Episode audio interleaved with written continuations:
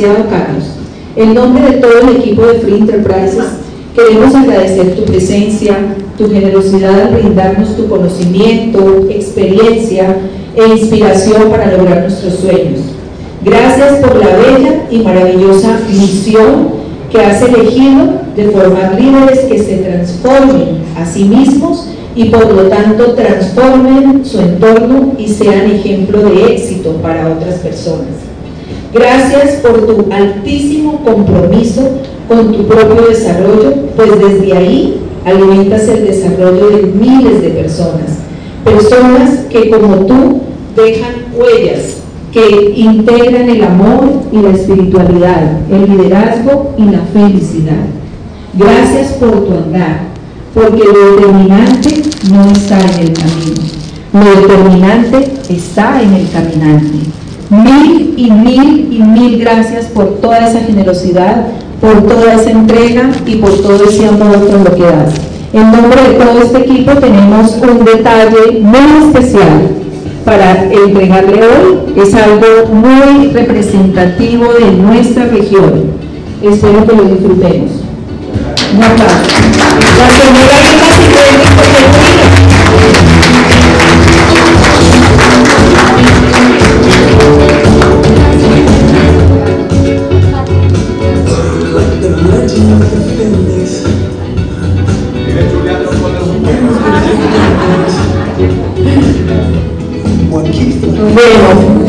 muchísimas gracias. ¿La foto quién la tomó? Listo, ya, ya está tomada.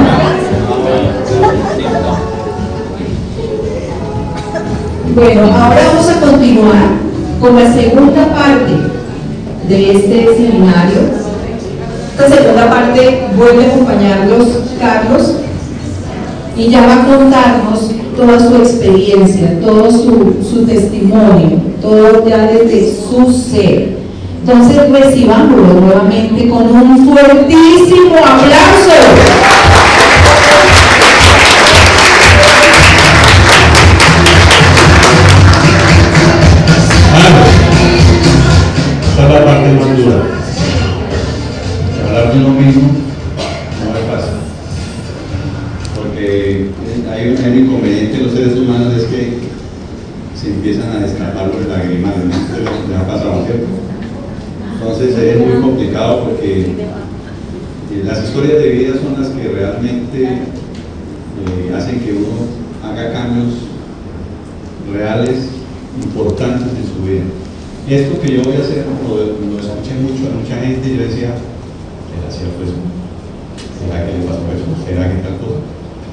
Pero yo también, dentro de esas cosas que chuleaba, algún día quería estar aquí. Y cuando uno está aquí, le toca hacer. ¿Sí? Pero es bonito porque eso muestra la realidad, ¿no? La realidad es que nadie logra las cosas de gratis, sino que hay que un camino. Y muchos de ustedes llaman que ahora le por corbatismo. ¿Qué pasó con ese corbatismo? ¿Qué se llama el corbatismo? Porque el corbatismo tiene un significado muy importante para el- un sueño estudiado. Vamos a hablar ahora. ¿sí? Entonces, uno tiene que en la vida anclar las cosas que quiere con el placer que quiere lograr. ¿Listo? Entonces, hay cosas, tonterías como esta, que a veces son ridículas. Cuando yo empecé a asistir a este tipo de eventos, es ridiculez en un. Y después yo soy el corporativo. ¿Sí? ¿Pero por qué? Porque hice el ejercicio, aprendí cosas y empecé a hacerlas. Entonces, eso es lo que queremos compartir el día de hoy. Y les presento, esta es nuestra, nuestro tema. Se llama eh, el MLM salvó mi vida, que son las redes de mercadeo, el network marketing. Salvó mi vida. Recuerden que yo ya he llegado al tope, ¿no? Ya he llegado al tope siendo exitoso. Sea, no vengo a hablarles del mensaje que no es malo, pero de que yo vengo de abajo y vengo de abajo también, sino de que cuando estaba en lo mejor de mi vida, me tocó devolverme para abajo. Pues peor todavía, no, no, no- sabe que es peor, ¿no? Pero eso sucede, sucede en la vida constantemente. Entonces, aquí está mi familia, mi madre, mi padre. Mi madre nació en Tuluá, mi padre nació en Pereira. Ahora, ¿sí entiende por qué yo? Ah, pero disculpa.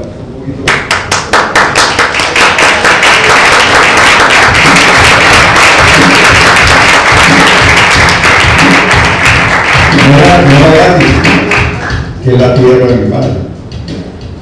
Y, y uno, dentro de la vida, tiene que dejar mensajes de dónde viene. Y si Dios le da la oportunidad, ¿por qué no? ¿Cierto? Hay personas que se van del país, van a sufrir mucho, y llegan a otros países y hacen una vida nueva. Pero algún día van a volver a su país, ¿cierto? Y van a contar la historia, ¿cierto? Y ya aquí se veía que yo iba a ser conferencista. Ahí ya había algo. Yo me puse a revisar y oiga, yo como que de niño tenía ese, ese como que estaba pensando en chulear cosas. Chulear, estaba siempre en eso. Y aquí se repite. Porque yo ya podía haber hecho la primera comunión sin saco y corbata. Pero yo no me acuerdo, no me acuerdo buscarme de mamás que me gusta la, la pinta y tal, ¿cierto? A veces esas cosas vienen de niño y saben de dónde salen, ¿cierto? Bueno, aquí sí no iba a ser stripteasero, ¿no? No tiene nada que ver con eso. Mi madre fue reina de los, eh, de los barrios de Cali, una mujer muy hermosa, está viva todavía. Hoy en día depende eh, 100% de lo que hacemos, de este sueño que estamos transmitiendo, lo que queremos contar el día de hoy. Porque esa es otra cosa que no, a veces uno da el testimonio, ayer di el testimonio y no, y, no hable de esto, voy a hablar ahorita. Porque hay cosas que uno no se le escapan, son tantas cosas que han pasado. Entonces cuando yo entendí lo de trabajar los talentos, ¿cierto? Trabajar el team personal, mi madre era monista. Toda la vida lo que nosotros somos es por la costura de ella, todo lo que ella hacía. Pero ella era modista de, la, de mujeres, o sea, de, de vestidos de mujeres. Pero a ella le tocaba hacer una ropa porque imagínense, comprar era muy costoso, entonces los tiros de los pantalones eran por aquí. Entonces yo peleaba con ella porque ese tiro, o sea, el pantalón no quedaba perfecto para el hombre, sino el hombre era diferente, pues ella creía que con el tiro no era experta en eso. Y así crecimos, y a nosotros nos daban, eh, los primos de Bogotá, que eran los que tenían platica, nos daban la ropa que le ayudaban y uno le quedaba perfecto, ¿cierto? Entonces, fue una niñez dura, eh, con mucha escasez, pero nunca faltó la comida. El único día que me acuerdo que faltó comida, el día que no, no, había con qué, me comí un borrado. Sí, nunca se me. Entonces, se dirá, pero ¿por qué sí? Pues resulta que mi padre, que quise muchísimo, mi padre en, en su vida tuvo muchos conflictos con mi madre, él era militar y era una persona muy machista y fuera de eso eh, se fue al ejército y en el ejército se perdió la esencia de lo que era y entonces ahí aprendió a, a, a tomar alcohol y esos esos son un par entonces el, tiempo va pasando y empezamos a estudiar en escuelas, en. Y hay un momento en que yo me volví como muy inquieto. Yo era líder, toda la vida he sido líder, pero no sabía que era líder. Entonces en esa época le decían, como líder, muy inquieto, muy inquieto, hace muchas cosas. Pero nada, de nada positivo, ¿sí? porque al decir inquieto ya lo estaban catalogando como algo negativo. ¿sí? Y eso es lo que pasa hoy en día, que los padres no se dan cuenta que los hijos no son inquietos, son demasiado inteligentes y no se adaptan al mundo, ellos van a dar más. Y nosotros no explotamos eso.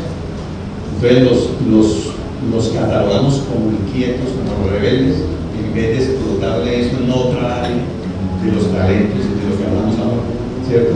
Entonces yo era muy inquieto, no me gustaba estudiar, me iba mal en el colegio, no me gustaba estudiar. Entonces, ya en el bachillerato, mi madre me mete, mi papá que era militar tenía amigos, se me mete la academia a ver si los muchachos de allá entraban, metían a todos los que votaban de todos los colegios. A si se arreglaban, porque ya la vida militar se nos iba a. ¿sí? Mi caso no era porque me hubieran echado a otro colegio, sino simplemente porque quería. Mi padre, en medio de todo, en ese momento no nos hablábamos mucho, ni había mucho compartir, pero eh, algo que él sí vio, cierto, que hoy en día le agradezco, es que él pensó en la libreta militar porque en esa época era muy fuerte poder trabajar sin libreta militar. Y él decía, por lo menos que este chino lea la libreta militar, por lo menos que sea algo, ¿sí? Y entonces yo de cinco años estudiando la academia militar, pero los dos años para ganar la libreta era tercero y cuarto. Yo estaba de, primero bachillerato, yo estaba hasta ahí.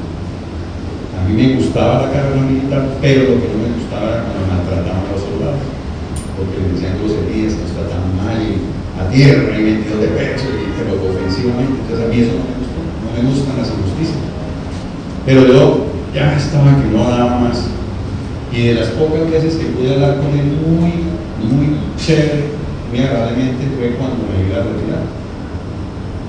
Él se sentó conmigo, pues yo nunca lo hacía, y me dijo, dijo, levanta mano, aguanta, sale con su libreta No sabe las puertas que le abren la libreta militar, pero uno de joven no entiende. Uno no está pensando en eso, no le interesa. Sí, obviamente la libreta. Y me puse a pensarlo porque fue el momento tan especial que, que sucedió en ese entonces. Y dije, voy a hacer caso. Y me quedé, y terminé y salí con mi libreta militar, ¿cierto? A mis 17 años salí con mi libreta militar. Pero eso tiene un trasfondo espectacular. Entonces llega un primo de Bogotá, abre una empresa, lo nombramos gerente de una empresa de venta de cursos de inglés puerta a puerta. Y me dice mi mamá a mí, a ver, pues, a ¿cómo le va con su primo? gerente? No, le debe bien. O, o, o a estudiar. Bueno, mamá, listo, me voy. Y lo que era algo que yo pensaba que era malo, fue de las cosas más espectaculares que me han pasado en la vida. Yo era una persona que me daba pena preguntar a la dirección de mi estaba tan afectado por la relación de ellos que, me, me, volví un, ser cuadrado, temeroso, ¿sí? Porque llegaba a veces tomado, hacer tiros, era una persona muy fuerte, porque, porque era de ese temperamento, los viejos de antes hacían tiro, le tomaban un trago y le a tiro, no sé si aquí pasaba eso, pero eso sí, ¿cierto? Así, eso era como el, como mami, la señora sí debe saber, ella sí, me dice que sí. Entonces, en, esa, en esa cuestión salgo yo con mi libreta. Me voy, aprendo en seis meses, que fue lo poco que trabajé ahí, no gané mayor cosa, pero gané experiencia. Me cerraban puertas en la cara, me tiraban puertas en la cara, pero había otros momentos en que la señora me daba jugo, me invitaban a pasar, ay muchacho, pase, porque la señora normalmente cuando ven a una persona que quiere subir, le ayuda. ¿sí? Entonces uno también ah, chévere. Entonces, pero eso no era lo mío. ¿Qué les quiero decir con esto? Si alguno de ustedes le ha tocado empezar de mensaje, no, no se preocupe, pero no piense que eso es lo que usted va a hacer toda la vida. Prepárese para que no se quede ahí. Es una experiencia que se va a ganar. Y entonces alguien me dice que hay un puesto de mensajero en el Banco Sudamérica. No sé si aquí lo hay. PNB Sudamérica se llama ahora. Y entonces voy a la entrevista y me dice, la primera pregunta que me hace el tipo, el jefe, pero me dice, ¿usted tiene libreta militar? Por eso puse esta ley.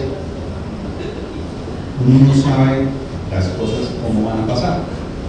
Y le digo, sí tengo libreta militar. Dice, listo, traigan estos papeles, háganse los exámenes, va a tal, y viene y queda contratado periodo de prueba. ¿Sí? Yo arranco a trabajar, a los dos meses, firmo contrato, fin, cuando especialmente ya el tipo me oiga hermano, ¿usted cómo, por qué no me dijo que era menor de edad? Y es que usted no me preguntó. Era prohibido contratar menores de edad en una entidad de ese tipo. Y usted nunca me preguntó, yo simplemente es que trabajo, entonces no sé, además si usted hubiera hecho, yo también no hubiera hecho nada. Voy a perder esa oportunidad.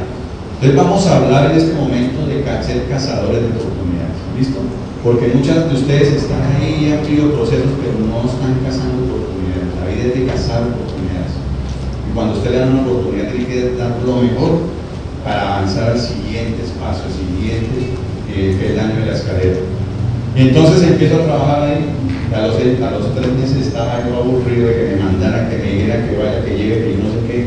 Ya estaba aburrido. Pero yo tenía algo, que lo hacía sin saber. Si yo hubiese, yo hubiese sabido todo lo que sé hoy, me habría ido mejor. Yo me le sentaba al lado de uno que hacía, se llamaba visador, un banco. ¿Alguien ha trabajado en banco acá? ¿Nadie? Ah, bueno. ¿Sabe qué es un visador? Bueno, muy bien.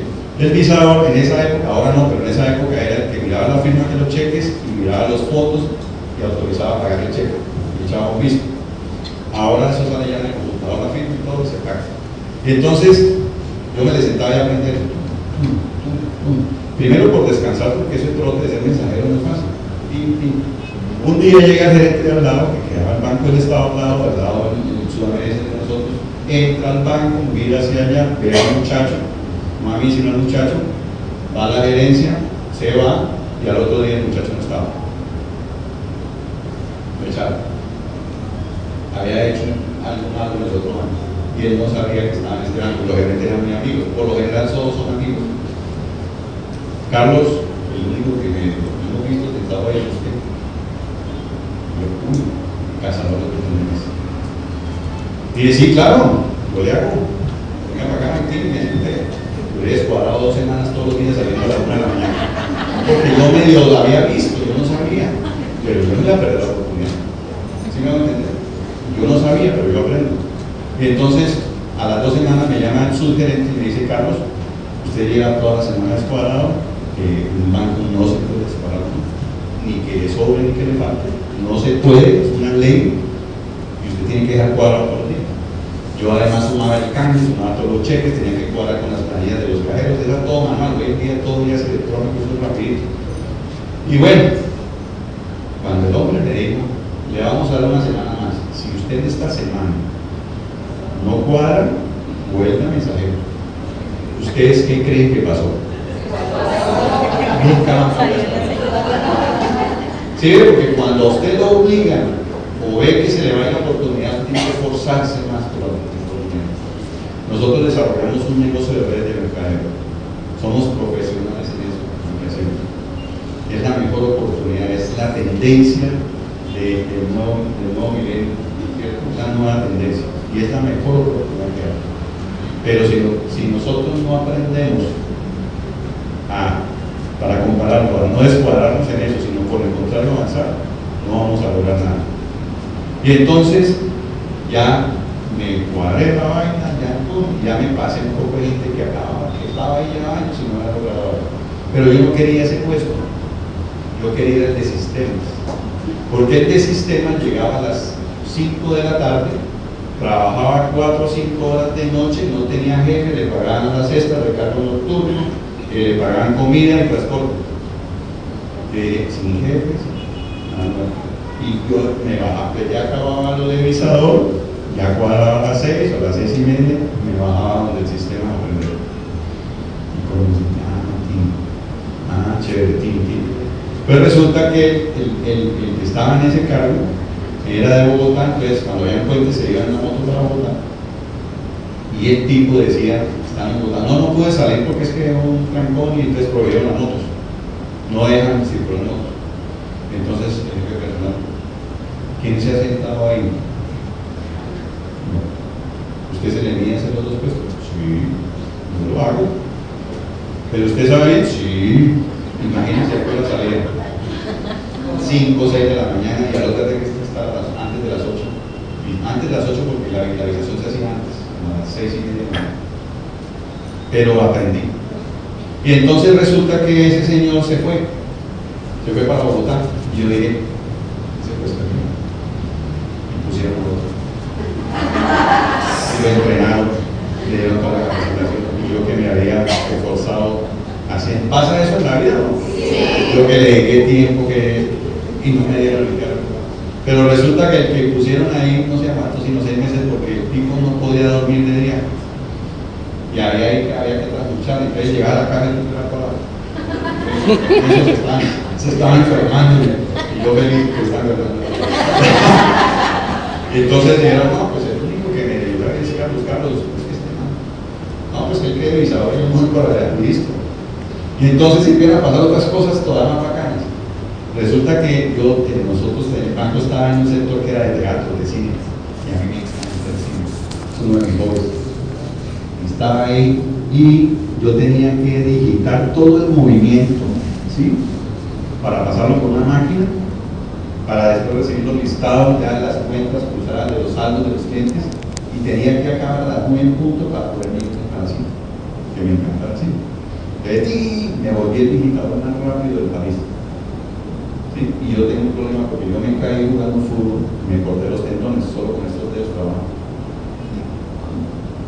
Eso el celador me miraba así, pero yo no estaba pensando en eso, estaba pensando en el cine. Busquen algo que los saque a sus sueños para que le produzca placer y va a ser más fácil.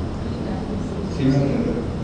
Pero yo no estaba pensando en ser el mejor digitador, quería ver las películas y sufría cuando la película duraba tres semanas en cartelera. No la cambiaban. Ahorita que estuvieran cambiando las películas.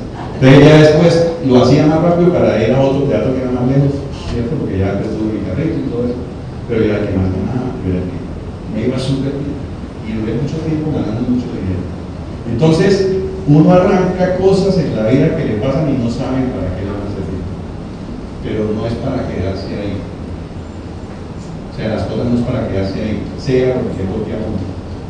Venezuela está en una situación muy difícil y hay gente que le está pasando duro, pero eso no dura 100 años, va un momento en que algo va a pasar y van a poder volver recuperar sus cosas y ser triunfadores o triunfar aquí mientras tanto. Eso pasa en la vida. Y entonces hay algo que me aprendí hace algún tiempo. Si no te pagan lo que vales, emprende. Y por eso hacemos esto. Y hemos aprendido. Y tenemos que bajar la cabeza y decir, no, no sé. Yo puedo ser profesional en cualquier carrera, pero de esto no sé. Necesito a alguien que me enseñe. Pero ese que me enseñe tiene que ser una persona que realmente sea transparente que me van a impulsar a llegar lejos. Y ustedes tienen aquí en la región unas personas espectaculares que saben de esto y los pueden guiar si ustedes quieren hacer esto grande. Entonces, ¿qué pasa? Ella empezó a trabajar. Me acuerdo, estaba acordándome de cosas ahorita que estoy más relajado hoy que ayer.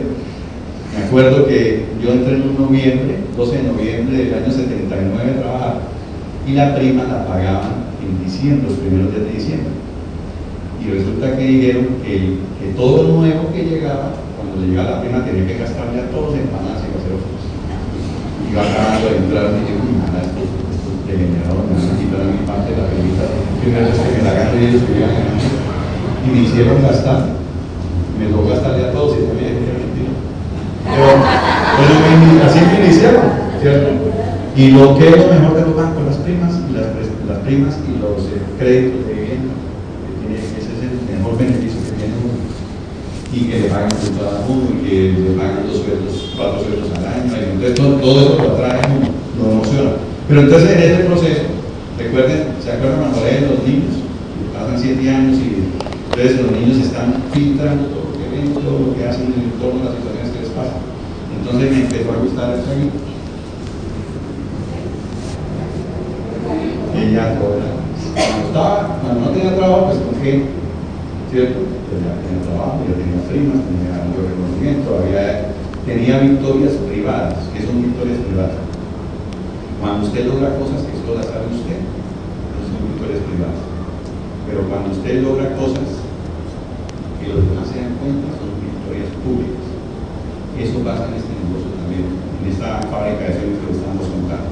Entonces empiezo a tomar y a tomar. Entonces, cuando uno hace algo malo, ¿cierto?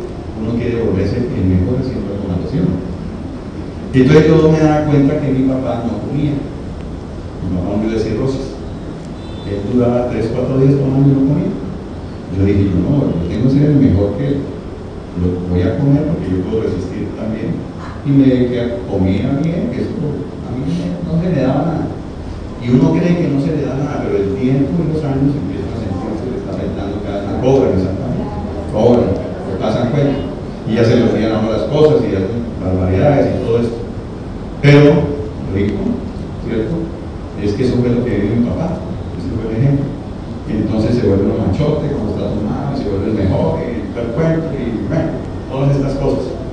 Y entonces ya viene el matrimonio, y entonces cuando uno se casa, pues uno la mejor versión de uno mismo, se viste muy bien y tal, pero la, la pareja nunca sabe la historia de uno, ¿cierto?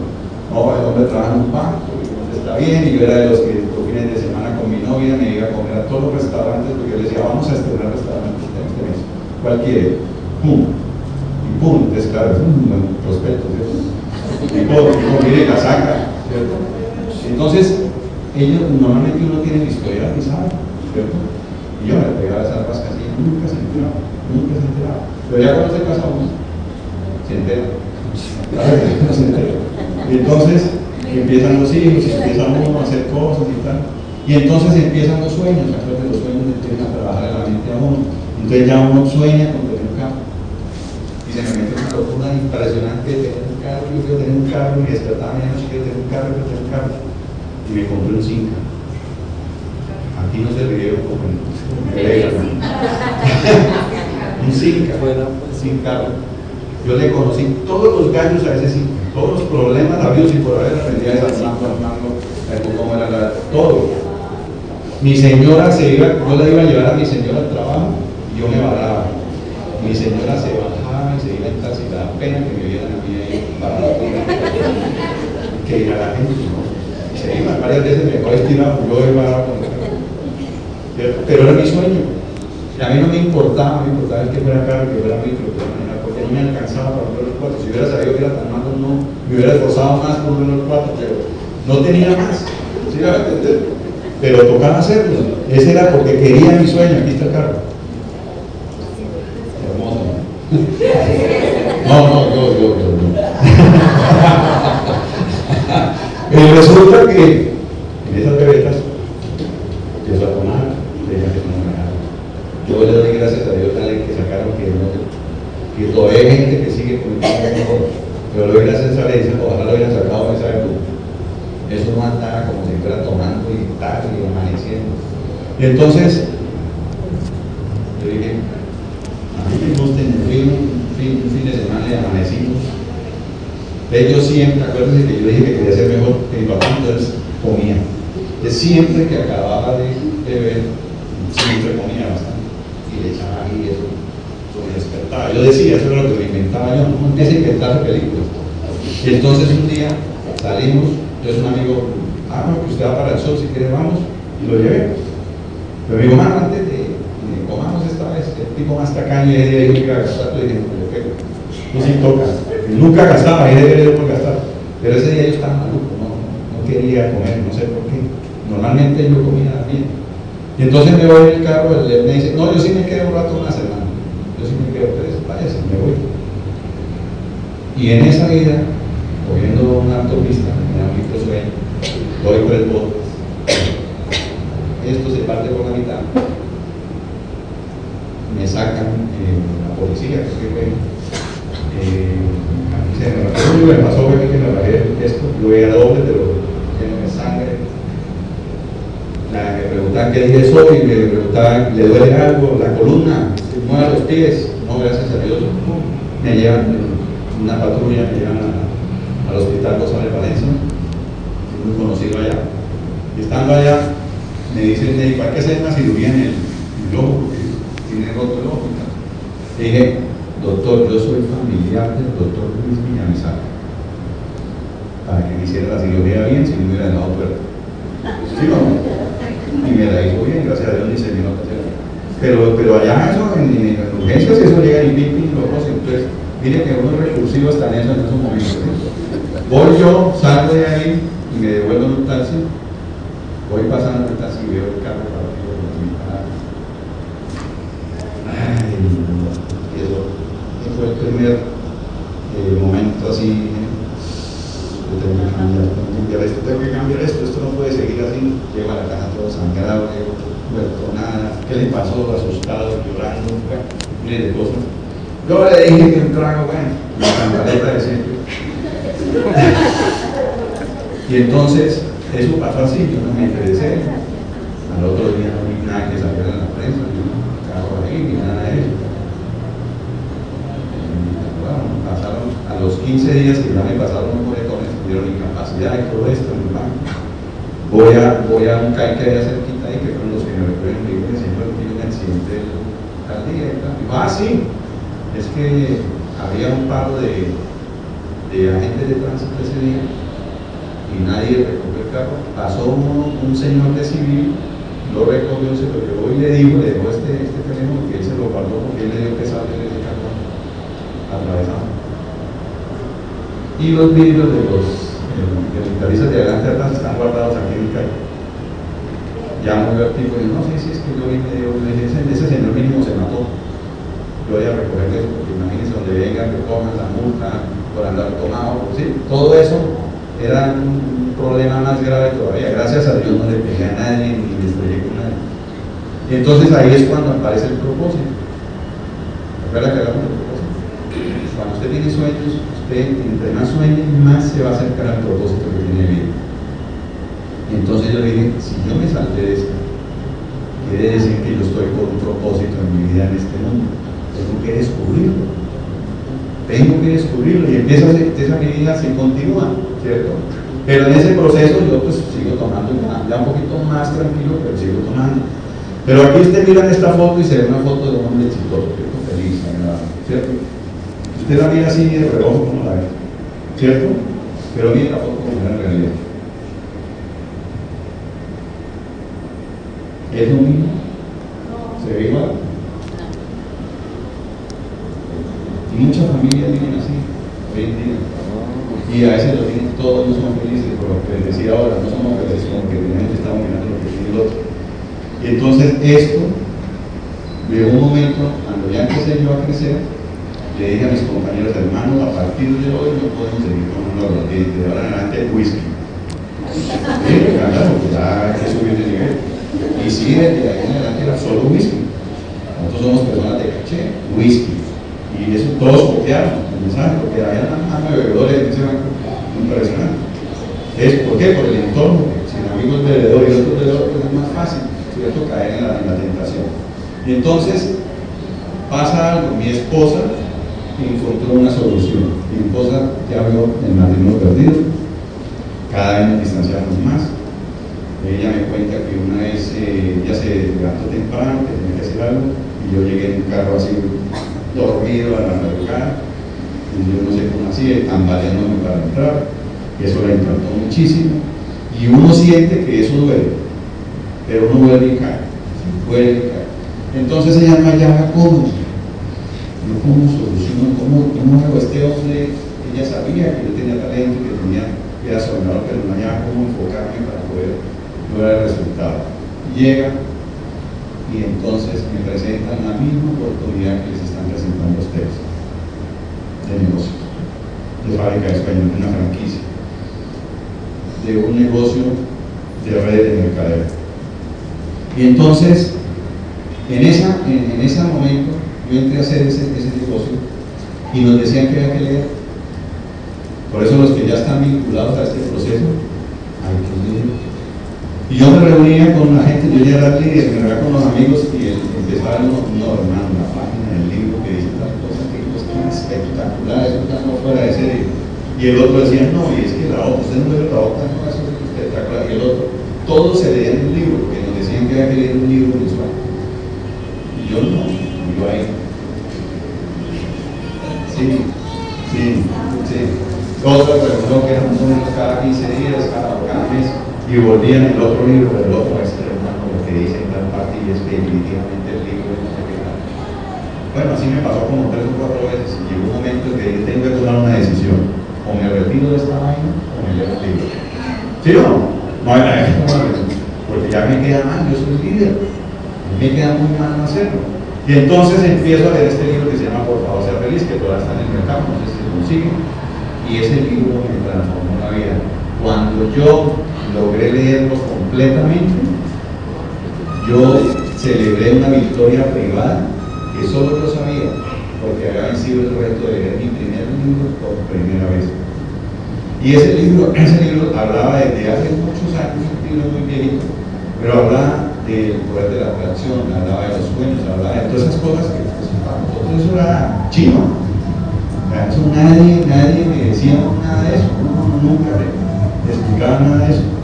Y ya cuando me lo leí, me volví todo Ahora constantemente estoy investigando, estoy informando, estoy viendo, mirando artículos de internet, estoy mirando videos de, de personas exitosas, de videos que lo confrontan a uno y le dicen cosas fuertes, pero se lo hacen, lo hacen porque y entonces en un año me ascendieron tres veces gracias a esa decisión que tomé. Tres veces me ascendieron a jefe corrientes, me ascendieron director operativo y me ascendieron a subgerente administrativo. ¿Por qué? Por leer un libro, porque empecé a entender lo de las inteligencias, lo que les he contado hoy, empecé a entender lo de los sueños, empecé a entender que la vida es fácil y nosotros la hacemos difícil, porque solo estamos enfocados en lo que no tenemos y no estamos enfocados en lo que nos hace falta, pero para nosotros aprender y crecer en la vida, no solo para el negocio, para la vida misma. Y entonces sale a mi vida la idea de misión éxito, pero no era el logo, no era lo que hay hoy en día, era simplemente una idea. Y entonces reúno a parte de mi equipo y les digo, yo quiero hacer un proyecto de vida, que es mi propósito. Y era el accidente. Eh, quiero crear algo que, que, suene impactante y que le llegue a la gente. Vamos a hacer un concurso, manden nombres, todos manden nombre. Yo voy a hacer una cheta de productos de regalos. El que gane el nombre, se gana la cheta. Y el nombre que ganó se llamaba Misioneros de Éxito. Era el nombre original, Misioneros de Éxito. Yo me fui, ese fue el que ganó por población. Me fui para la casa y me quedé pensando, no, es que si le pongo misioneros suena religión. A mí me parece que no. Entonces dije, no, me, me parece mejor misiones. Llamé al otro día al muchacho que ganó, le dije, hermano, ¿a usted le disgusta que yo le cambie el nombre? Es que le voté, dije esto y esto.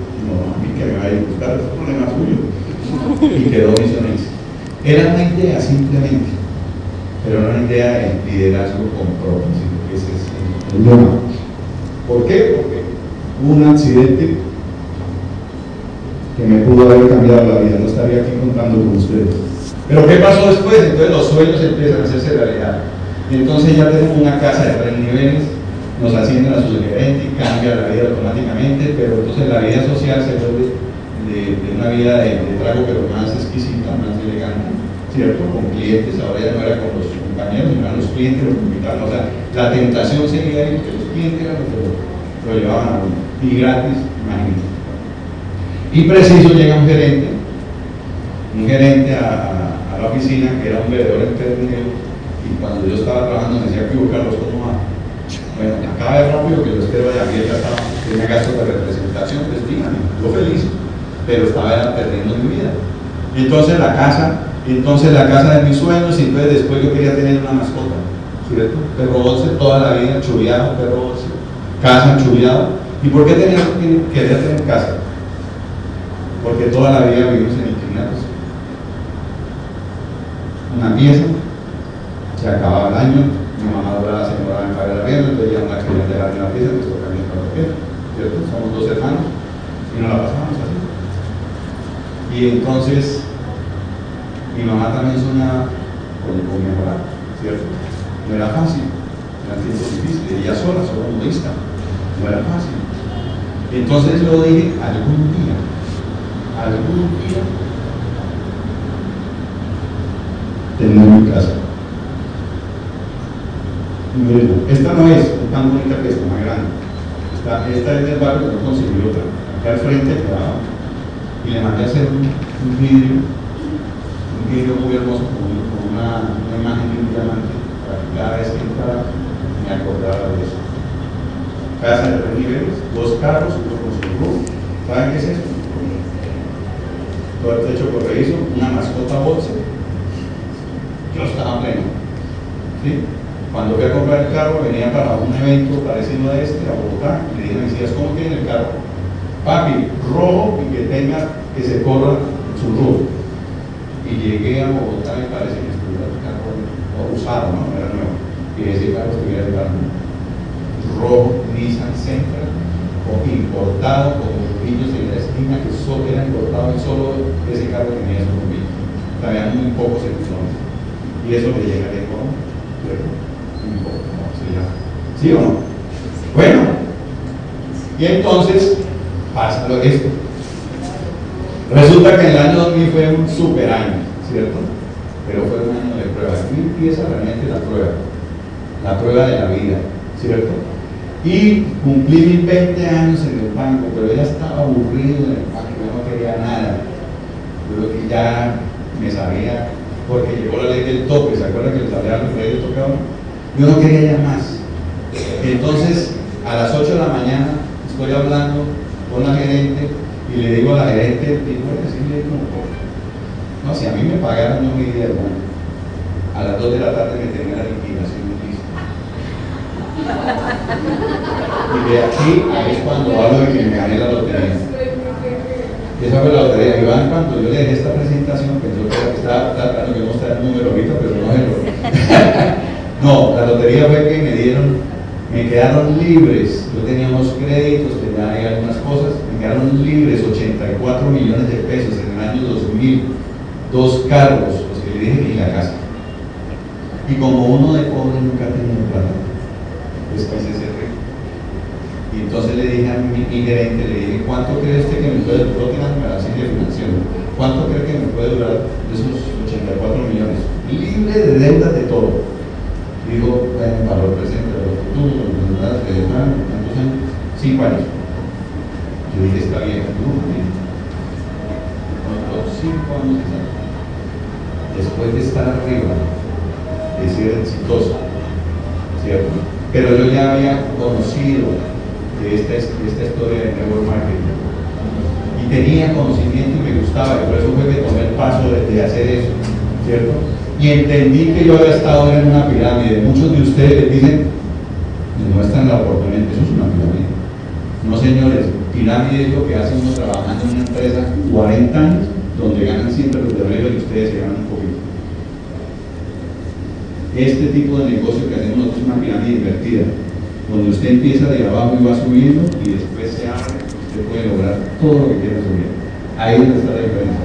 Pero la gente no sabe que trabaja en una pirámide?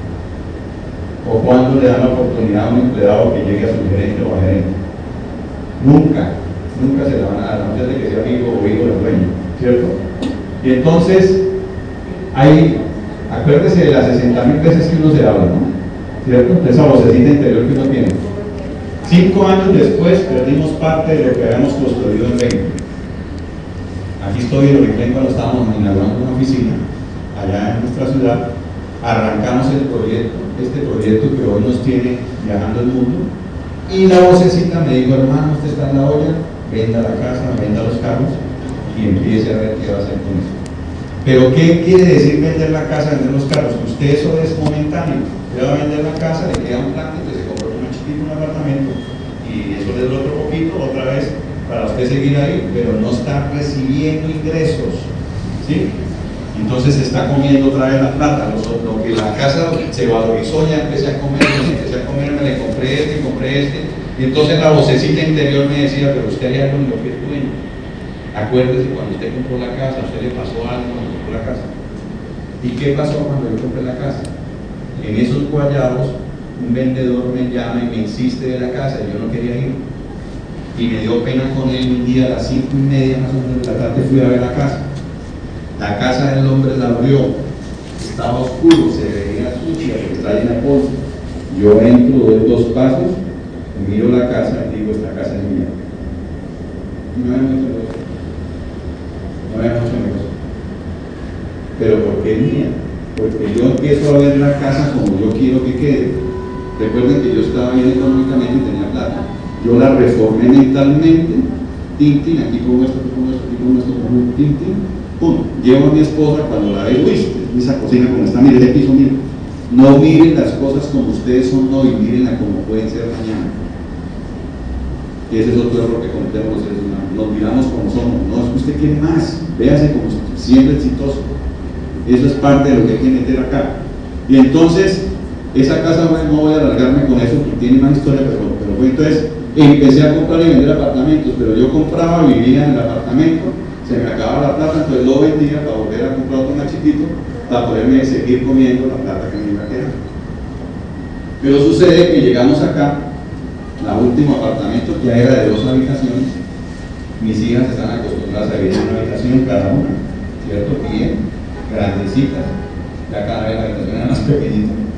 Y la última eran dos habitaciones, les tocó dormir, vivir en, dos, en, una habitación las dos. ¿Por qué me quedé ahí? Porque le quedaba mi señora a tres cuadras de Oriflame, donde trabajamos. Entonces yo estoy preocupado por los problemas económicos, me dicho que ya estoy preocupado porque si no ya me estresa a mí y, es peor, ¿cierto? Entonces se distrae y me distraigo yo. Pero la voz sigue y empezó a decirme, ¿cierto? Empezó a decirme, Carlos, empieza a escribir. Empieza a escribir. Y empieza a escribir. Yo había hecho un recorrido haber aprendido muchas cosas y empecé a escribir cosas. Me veía leer, escribir, leer, escribir, eso. Empieza a escribir, sigue escribiendo, sigue escribiendo cosas. Y yo empecé a escribir. Mi esposa llegó, llegó a, nivel de distinguido, que es cuando se gana más o menos entre los millones 200, y se gana un bono adicional de mil dólares. Digo, mi esposa llegó porque yo pasa con las parejas, las mujeres quieren que el esposo así no las apoye, pero que no estorbe. ¿Ustedes, ¿Sí les pasa aquí también? O sea, que no las apoye, pero por lo menos que no estorbe. Entonces yo era de esos que no estorbaba. Yo le ayudaba, le ayudaba, la verdad, pero yo no quería nada con eso. A mí no me interesaba nada eso. Pero que una foto si quería estar las fotos y todos los hombres queremos estar cuando la señora llega allá ¿cierto?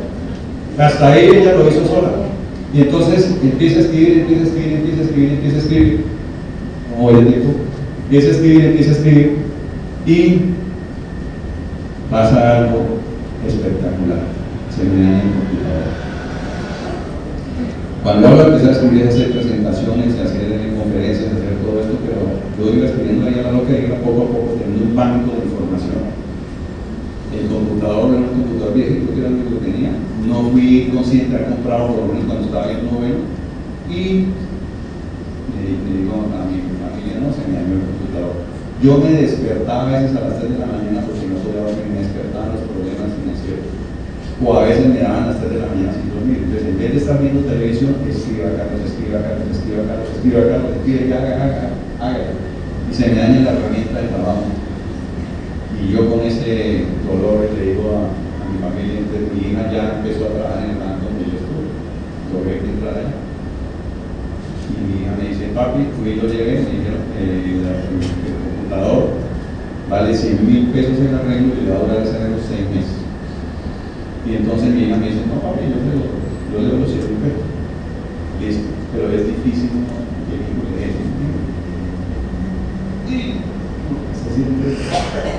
Bueno, sigo con el computador, escriba, escriba, escriba, escriba. Es un gran error arruinar el, arruinar el presente recordando un pasado que ya no tiene futuro. Y eso, la pasamos acordarnos del pasado. Ahí nos quedamos en el pasado, en el pasado, y hay futuro y no lo vemos. Y entonces sigo escribiendo, sigo escribiendo, sigo escribiendo, investigando, metiéndome a charlas virtuales, a conferencias, a capacitarme. Un año completo de, de, conocimiento. Me conozco un gran amigo que me dice, Carlos, es que uno tiene que ser despiadado con el conocimiento. Y el hombre, ese que, antes eh, me, invitaba a tomar, este era uno que me iba a sacar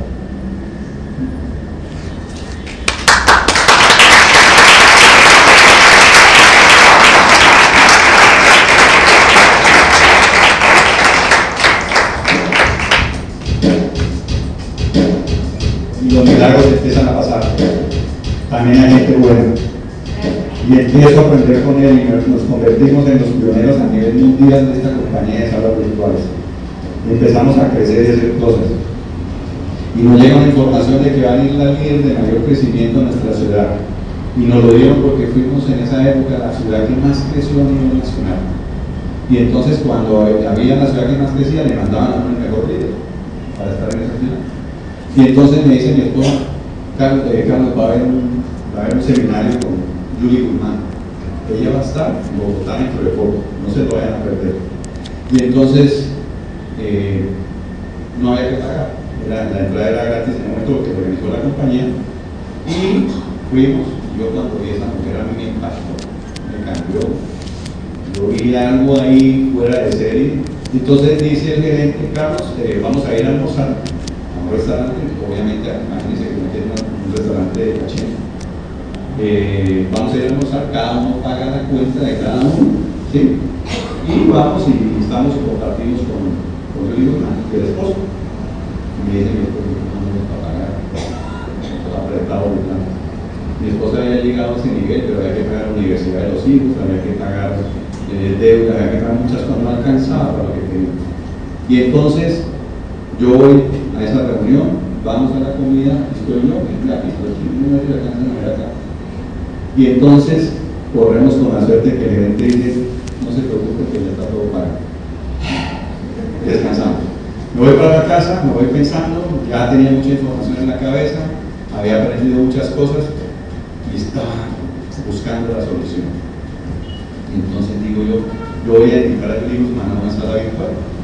La voy a invitar a decirle que por favor nos dé testimonio de ella cómo logró llegar a donde ha llegado. Y yo la invito, que es una tecnología nueva que tenemos. Y adicionalmente le voy a decir que le voy a dar gratis una capacitación para todo su equipo de México virtualmente. Espero una semana, espero dos semanas, espero tres semanas, como al final de la semana siguiente me llega la, la respuesta al fin del correo y decir, no, no, Carlos, no te preocupes, yo puedo colaborarte, yo te voy a dar el testimonio, eh, por la sala virtual. No te preocupes por la capacitación que, que, yo no, a mí me interesa es ayudarte lo que necesites. Y yo iba a la, capacitación, era la oportunidad de mi vida. La capacitación, eso es traigo. Bueno, y arranco, organizo todo, invito a todos los líderes, entramos más o menos 100 personas ese día, y en ese momento, en esa época, la sala, cada vez que entraba alguien, había un sonido que decía toc, toc. Era como tocando para entrar a una sala, virtualmente. Entonces ella quedó impactada, que todo el tonto y vez más gente, vez más gente, vez más gente, y ella nunca había visto eso. Y entonces ella da su charla, yo le cierro a este, la felicito, le digo que es espectacular, lo que se merece un orador como ella, y digo, aquí me queda la última oportunidad de conocer. Le digo, Julie, ¿cómo se sintió en la sala virtual? ¿Cómo le parece esta tecnología? Y ella me dice, Carlos, estoy impactada con esto, esto es algo fuera de serie, con esto me pueden conocer a mí en todo México, porque a mí no me conocen, México es muy grande. Y no se te olvide la capacitación que me ofreciste, ¿eh?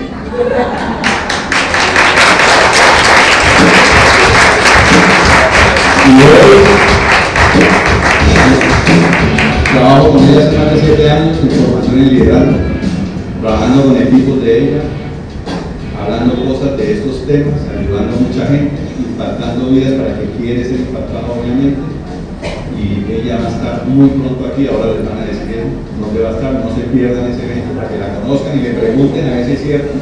Ella no sabe que yo soy nuestra testimonio, ella no sabe cómo estaba la situación. Lo cierto es que cuando yo tengo cinco tarjetas de crédito que todavía tengo hoy en día, me llaman de, las, de, los bancos, todos los bancos me refinanciaron la deuda, imagínense cuál fue el único banco que no me refinanció la deuda y me mandó al abogado. El banco donde yo trabajé 20 años.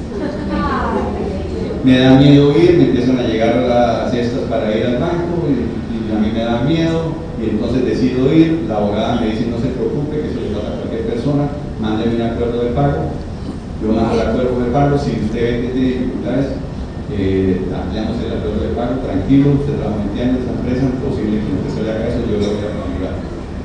La señora me ayuda, el peor problema que tiene uno es no admitir las deudas. Es algo que aprendí, que cuando uno tiene una deuda, lo mejor que hacer es querer pagarlo, y Dios le abre el camino para pagarlo.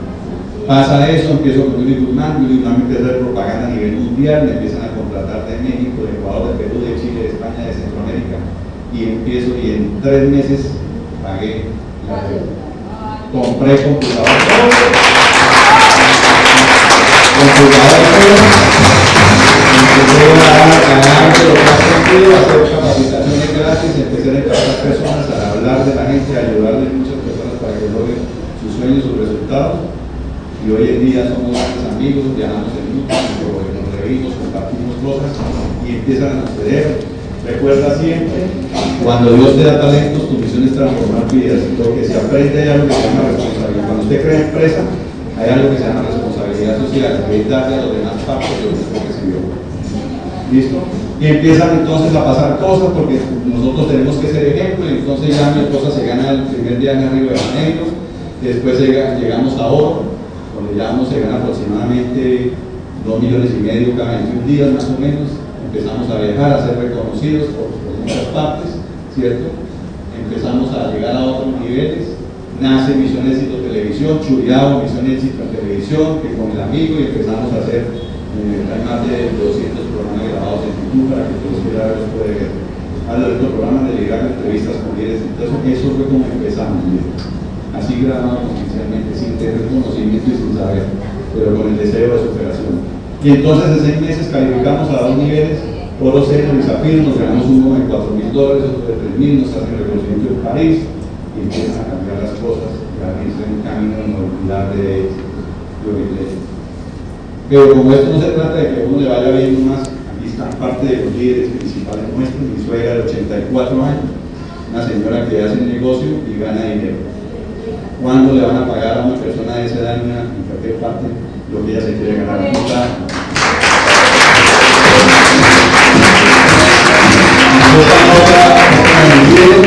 A veces la gente cree que esto es solo para personas que no tienen dinero, a la que tiene dinero le gusta más el dinero también.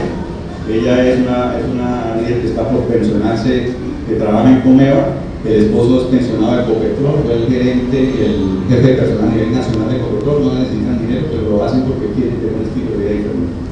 Aquí estamos la pareja que tiene mucho dinero, pero vienen de abajo, son finqueros, se hicieron de abajo, y aquí está Adriana San Cali, que es otra líder que tenemos en Cali, que también tomó la decisión y logró los resultados. Pero ¿qué sucede? Cuando las cosas empiezan a mejorar, cuando se equilibra uno en la vida, empiezan a hacer otra vez los sueños y entonces ahorita estamos soñando en grande, este es el proyecto que nos entregan el año entrante, en abril, para mi cumpleaños, que es este, que es un edificio con una piscina sin fin aquí, con áreas privadas especiales, todo dotado, eh, de lujo. No es que sea un apartamento millonario, pero es un apartamento que vale la pena para vivir una vida con la familia. Recuerden siempre, las palabras motivan, los hechos inspiran, pero los resultados convencen cada vez que usted quiera hacerlo. Y hay que tener siempre, amigos, siempre, siempre, cuando usted quiera hacer algo en su vida, una fábrica de sueños que puedan, podamos cumplir. Y siempre recordar que no debemos depender de la motivación de otros para lograr cosas, porque nadie va a poner comida en su mesa, en la mesa de su casa, si usted no decide llevar esa comida, y que mejor con un proyecto de estos donde usted puede transformar su vida. Entonces, los felicito por estar aquí, eh, esa es parte de nuestra historia, esa historia puede ser de cada uno de ustedes aquí, pueden contarla desde acá, la de ustedes que puedan hacer. Decidas hacer cosas grandes, atrévanse, empiecen a trabajar en sus sueños, empiecen a chullear cada vez que hagan algo positivo y que ustedes se merecen chuleado, chuleado, chuleado y de ese modo les garantizo que para muchos les puede cambiar la vida. Les deseo mil bendiciones y éxitos.